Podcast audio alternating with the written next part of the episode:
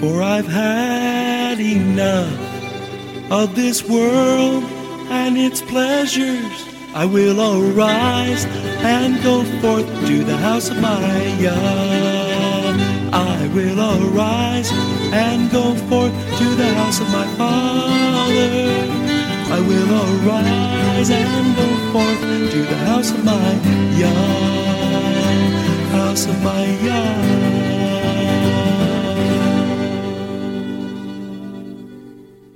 Shalom, and welcome to today's teaching on the Hebraic roots of Christianity, where we study first century Christianity and the faith that Jesus, whose Hebrew name is Yeshua, which means salvation, taught his disciples. And now, Hebraic roots teacher Eddie Chumney of Hebraic Heritage Ministries International.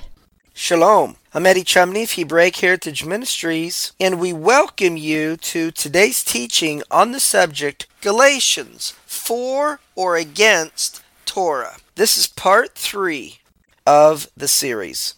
Now, in Matthew chapter 23, verses 1 and 2, Yeshua stated the following Then spake Yeshua to the multitude and to his disciples, saying, The scribes and the Pharisees sit in Moses' seat. Now, what does it mean that they sit in Moses' seat? It means that they are making judgments and interpretations of the Torah. So, to sit in the seat of Moses is to make rulings regarding the Torah. We can see this in Exodus in chapter chapter 18 and verses 13 through 16, as it is written. And it came to pass on the morrow that Moses sat to judge the people. That's Moses' seat. And the people stood by Moses from the morning until the evening. And when Moses' father-in-law saw all that he did to the people and said, What is this thing that you do to the people? Why do you sit by yourself alone and all the people stand from morning to evening? And Moses said to his father-in-law, Because the people come unto me to inquire of God. And when they have a matter that they need clarification on, they come to me, and I judge between one another, and I make them to know the statutes of God and his laws. And rabbinic Judaism teaches that they sit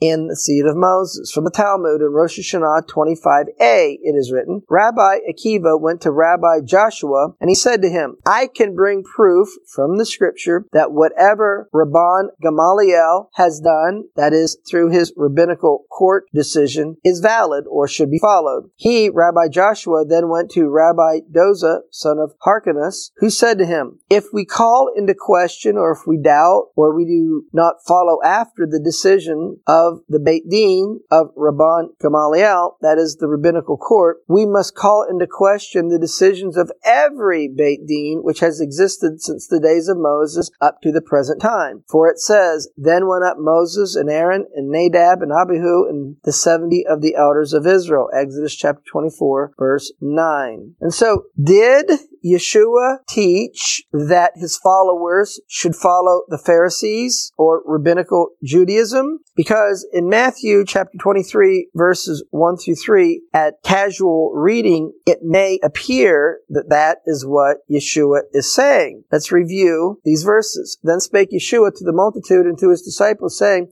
the scribes and the Pharisees sit in Moses' seat. And so if you read that, that they're sitting in Moses' seat and they're doing so validly, then you might interpret things one way. Other than seeing that Yeshua is just making a statement that there are a group of people who are taking upon themselves to teach and instruct in the Torah, which that is sitting in Moses' seat. But then it says in the next verse, in Matthew chapter 23 verse 3, all therefore whatsoever they bid you observe, that observe and do. But do not after their works, for they say and do not. So this seems to say that Yeshua is saying to listen to the rulings and the teachings of the rabbis. But it is believed that the original Gospel of Matthew was written in Hebrew, and it was preserved by a 14th century Spanish Jew named Shem Tov. And so there's a Shem Tov Hebrew Matthew, and in a book published entitled The Gospel of Matthew according to a primitive Hebrew text, text by George Howard. It contains the text of the Shem Tov Hebrew Matthew. And now this is referenced in the book, the Hebrew Yeshua versus the Greek Jesus by Nehemiah Gordon on pages 37 and 38. And so in looking at the Shem Tov Hebrew, this is what it says, translated into English. The Pharisees and the sages sit in the seat of Moses. Therefore, all he says to you, he, that is the Torah, that is Moses, not they, all he says to you, diligently do. But according to their reforms and their precedents, which is rabbinical rulings, do not do. Because they talk, but they do not do. So Yeshua also stated, continuing on in Matthew chapter 23, that the Pharisees put heavy burdens upon the people. That's their rulings and the additional commandments they give to follow their rulings. So Yeshua says that the scribes and the Pharisees sit in Moses' seat, for they bind heavy burdens and grievous to be borne, and they lay them on men's shoulders. Now, in contrast to the Pharisees, in their interpretation of the Torah and then what they instruct the people to do, it being heavy, Yeshua said that following his Torah is light. It's easy. In Matthew chapter 11 verses 28 through 30, it is written, Come unto me all that labor and are heavy laden, and I will give you rest. Take my yoke upon you and learn of me. So we're supposed to learn of Yeshua. What do you learn? What somebody says, what somebody teaches. And regarding what Yeshua says or teaches, he says, my yoke is easy and my burden is light. So when he said, come unto me all that labor are heavy laden and I will give you rest, he was making a reference back to Jeremiah in chapter 6 and verse 16, which says, Thus says the Lord, stand in the ways and see and ask for the old path, which is the good way, and walk therein, and you will find rest for your souls. So what is finding rest? It's following Yeshua's Torah. And he says it's light. What makes it light? That we aren't to follow his Torah with our own wisdom and our own ability, that we are to follow His Torah through the help and guidance and the inspiration of His Holy Spirit, which we have and receive by believing in Yeshua as Messiah when we repent of our sins in the new covenant. And so then the Pharisees then ask a question of Yeshua in Matthew chapter 15 verses 1 and 2. Then came to Yeshua scribes and Pharisees which were of Jerusalem saying, why do your disciples transgress? And now we have the phrase, the tradition of the elders. Now the tradition of the elders is not the written Torah. It's not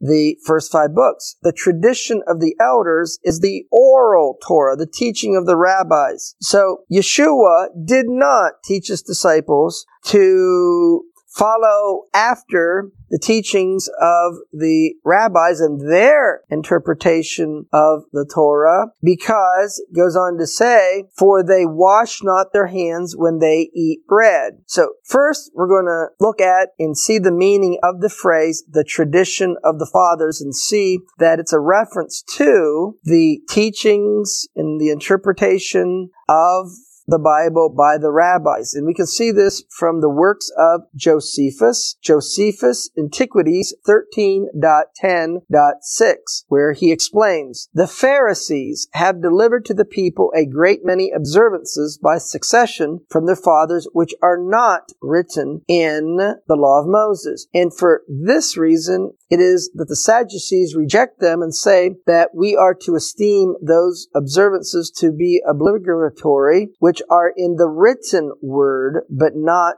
to observe what is derived from the tradition of the fathers. So the tradition of the fathers means to follow the teachings of the Pharisees or the rabbis. And so back to Matthew chapter 15 verses 1 and 2, the Pharisees, these Pharisees were following the teachings of the rabbis and they asked Yeshua why his disciples were not following the teachings of the rabbis and specifically that the disciples did not always wash their hands before they ate bread, yet the rabbis taught that you must wash your hands before you eat bread. And so if your hands are dirty, that may be a good idea. But is it a biblical commandment that you must 100% all the time wash your hands before you eat? No, there's nothing in the written text, but the rabbis teach that you must do this before you eat bread. We find this in the Torah anthology to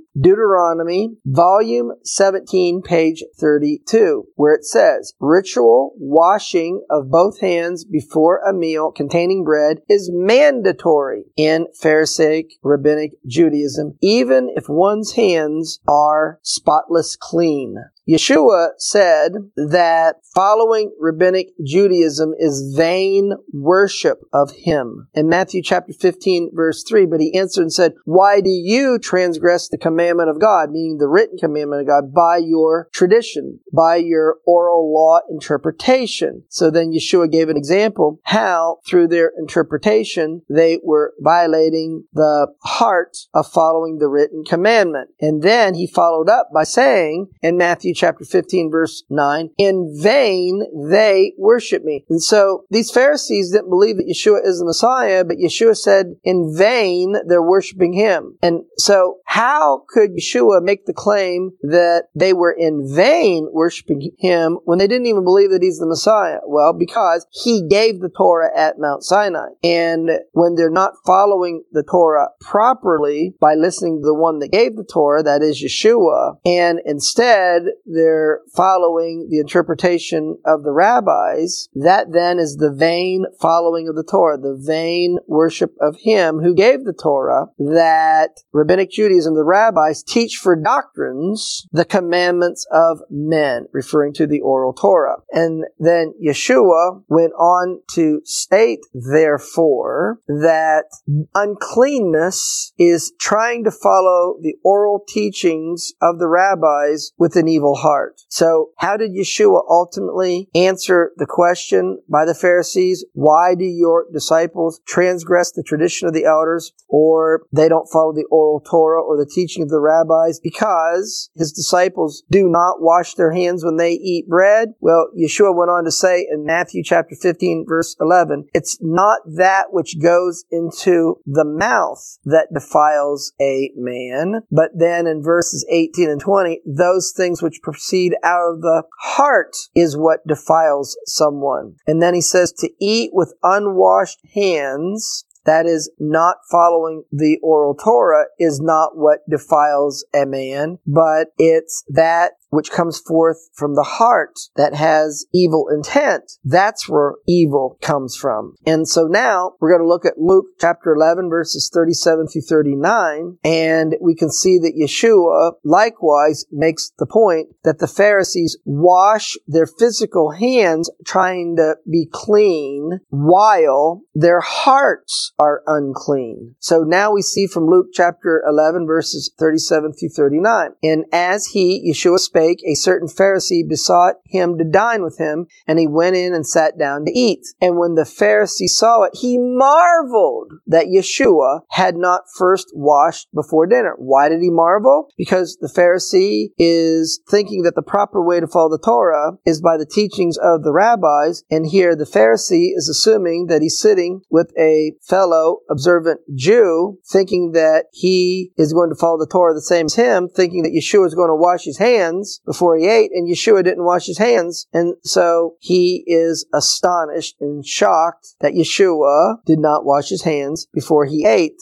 And so then Yeshua made the point, and he said unto them, Now do you Pharisees make clean the outside of the cup, or externally you try to show that your hands are clean, and inwardly, and in the inward part is full of ravening and wickedness. Now, Yeshua's doctrine or his teachings comes from his father. John chapter 7 verse 16. Yeshua answered them and said, My doctrine is not mine, but is his that sent me. John chapter 8 verse 28. Then said Yeshua unto them, When you have lifted up the Son of Man, then shall you know that I am he and that I do nothing of myself, but as my father has taught me, I speak these things. And so Yeshua's teachings and And his understanding and his authority, he said, comes from his father. He did not look to the rabbis for authority. This is in contrast to what Moses Maimonides, who lived from 1135 to 1204, said in the introduction to the Mishnah, the document associated with the oral teachings of the rabbis. And Maimonides is one of the leading rabbinical figures that is studied and followed by religious Jews even today. So Maimonides writes, if there are a thousand prophets, all of them of the stature of Elijah and Elisha giving a certain interpretation of the Bible, and yet a thousand and one rabbis give the opposite interpretation of Elijah or Elisha. Then Maimonides points to Exodus chapter 23 verse 2. You shall incline after the majority. And the ruling is according to the thousand and one rabbis, not according to the thousand highly regarded prophets. And Maimonides says that God God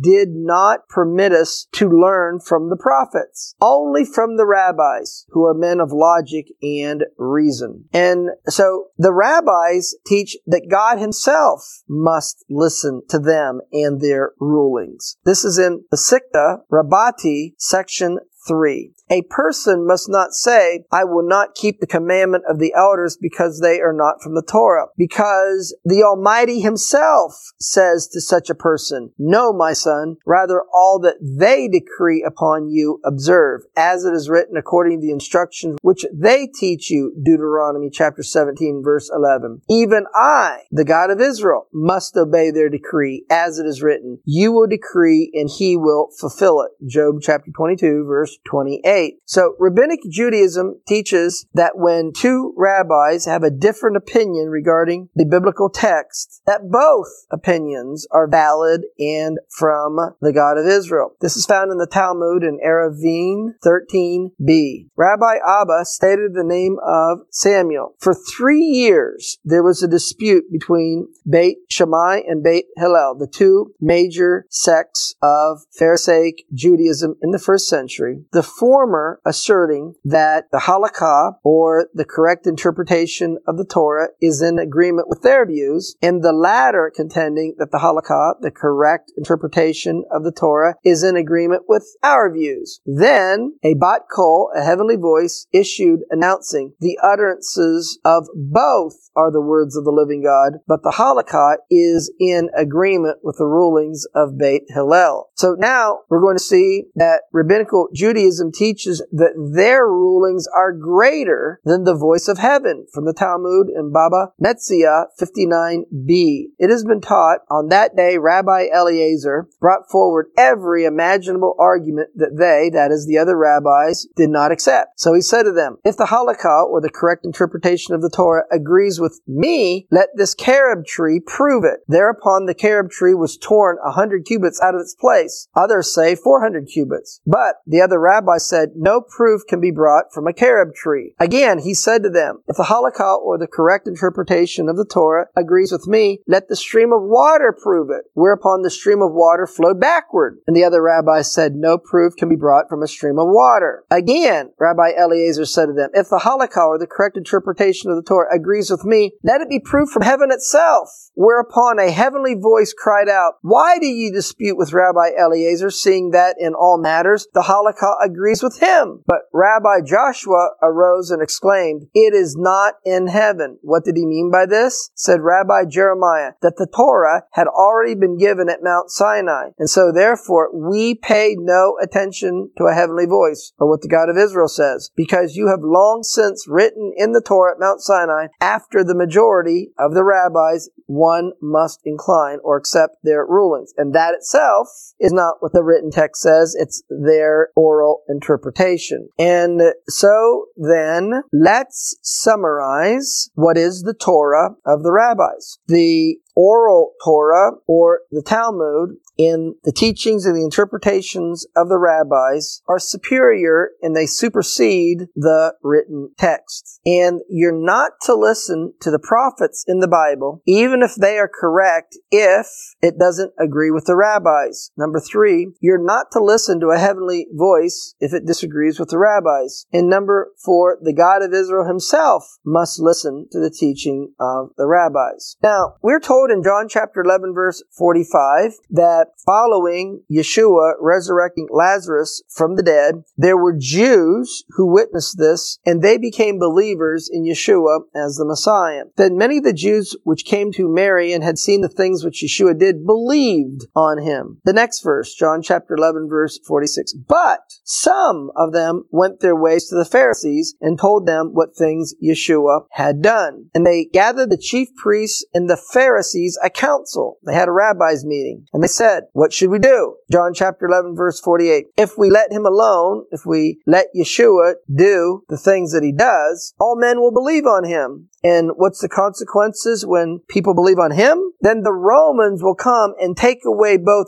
our place and our nation. So the rabbis of the first century, the Pharisees, were concerned that if the Jewish people believed in Yeshua, given that he did not teach his disciples to follow the teachings of the rabbis, that the rabbis will lose their place in authority over the people and that the people would no longer regard them as religious authorities regarding biblical matters. And so then this is going to conclude our teaching. And in doing so, before we can even understand the things that Paul is trying to explain in the book of Galatians, which we will begin to do in part two, of the teaching, we need to have a background of Paul's world in the first century, wherein there was a debate in the first century that Yeshua was a part of with his disciples, that Paul ended up being a part of as well, not only in his personal life that he had to deal with it, but then after he became a believer in Yeshua as the Messiah on the road to Damascus in Acts chapter 9, he dealt with this issue in his letters and we're going to examine what he said in the book of Galatians. And that is the issue was not if you should follow the Torah and believing in the God of Israel and seeking to follow after him and his ways and his kingdom, but the issue was how to properly follow that Torah. And so that which Yeshua did and lived and taught his disciples was in contrast to what the rabbis in Pharisaic Judaism was teaching the people. And so there's a conflict between the Torah of Yeshua and the Torah of the rabbis. And what did the Torah of Yeshua look like? Well, to begin with, Yeshua gave the Torah and then we are to study and read and understand the written Torah or the Word of God. And since Torah and the Word of God are synonymous terms, that the narrow definition of Torah or the Word of God is the first five books. But the broad meaning of the instructions of God is Genesis to Revelation because the entire Bible from Genesis to Revelation contains the instructions or the Torah of God. That Yeshua's Torah is we're to take the written texts and that written text is is to be written upon our heart and our minds. And that's what the new covenant is. Jeremiah chapter 31 verse 33, Hebrews chapter 8 verse 10. The new covenant is the Torah written upon our hearts. Well, that's going to conclude part three of the series on the subject Galatians for or against Torah. Shalom in Yeshua the Messiah. Amen. Thank you, Eddie. This is Stephen Morgan, and all of us here at Hebraic Heritage Ministries pray that you have enjoyed today's teaching. If you've been blessed, will you help us to share this message with others? Hebraic Heritage Ministries is supported by your generous financial gifts. In order to help you in your studies and to help us share this message with others, we are offering today the DVD Yeshua the Lawgiver for free for a love gift of any amount to the ministry. Hebraic Heritage Ministries also offers a monthly discipleship program. If you are interested in starting a fellowship group in your area, let us know. We would like to help you. Please contact us for more details. Our website is hebroots.org. That's H E B R O O T S dot O R G. We would like to hear from you. Please send us an email. Finally, in order to take advantage of today's free offer, please mention this product offer and please mail your love gift to Hebraic Heritage Ministries, P.O. Box 81, Strasburg, that's S T R A S B U R G, Ohio 44680. Until next time, may Yeshua richly bless you.